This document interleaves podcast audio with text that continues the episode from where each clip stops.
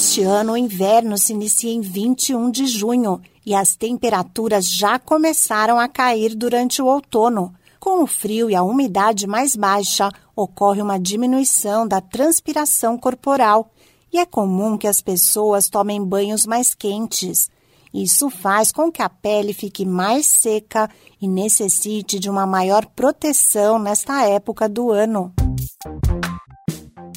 Olá, eu sou a Sig Eichmeier e no Saúde e Bem-Estar de hoje converso com a dermatologista Letícia Bortolini. Ela explica por que precisamos investir na hidratação da pele nos meses do outono e inverno. A pele ressecada fica mais sensível. Sem a barreira do manto hidrolipídico adequada da nossa pele, nós estamos mais expostos a agressões externas. E o vento frio e a secura, eles acabam expondo a nossa pele às baixas temperaturas, né? O vento abaixa mais a sensação térmica.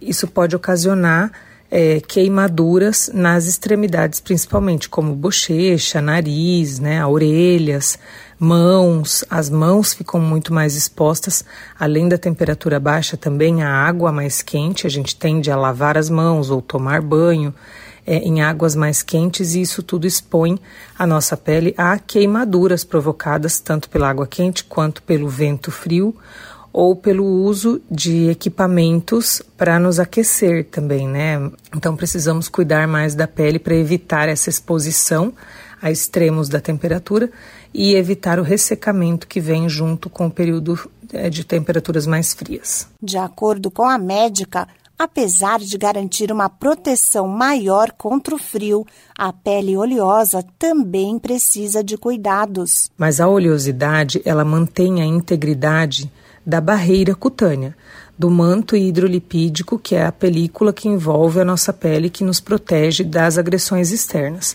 Então, as peles mais oleosas, elas vão ter uma proteção maior contra o vento, contra as baixas temperaturas, até mesmo contra a água quente é, que a gente vai usar mais nessa época de frio.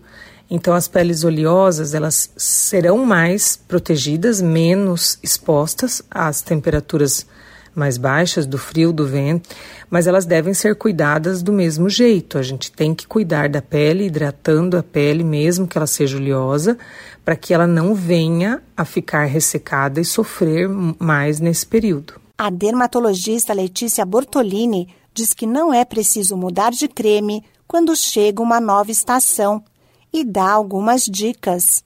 A utilização dos cremes pode ser a mesma, dependendo do tipo de pele, o ano todo. Normalmente, nós evitamos os ácidos ou os produtos que sensibilizem mais a pele durante o verão, por causa da maior exposição solar.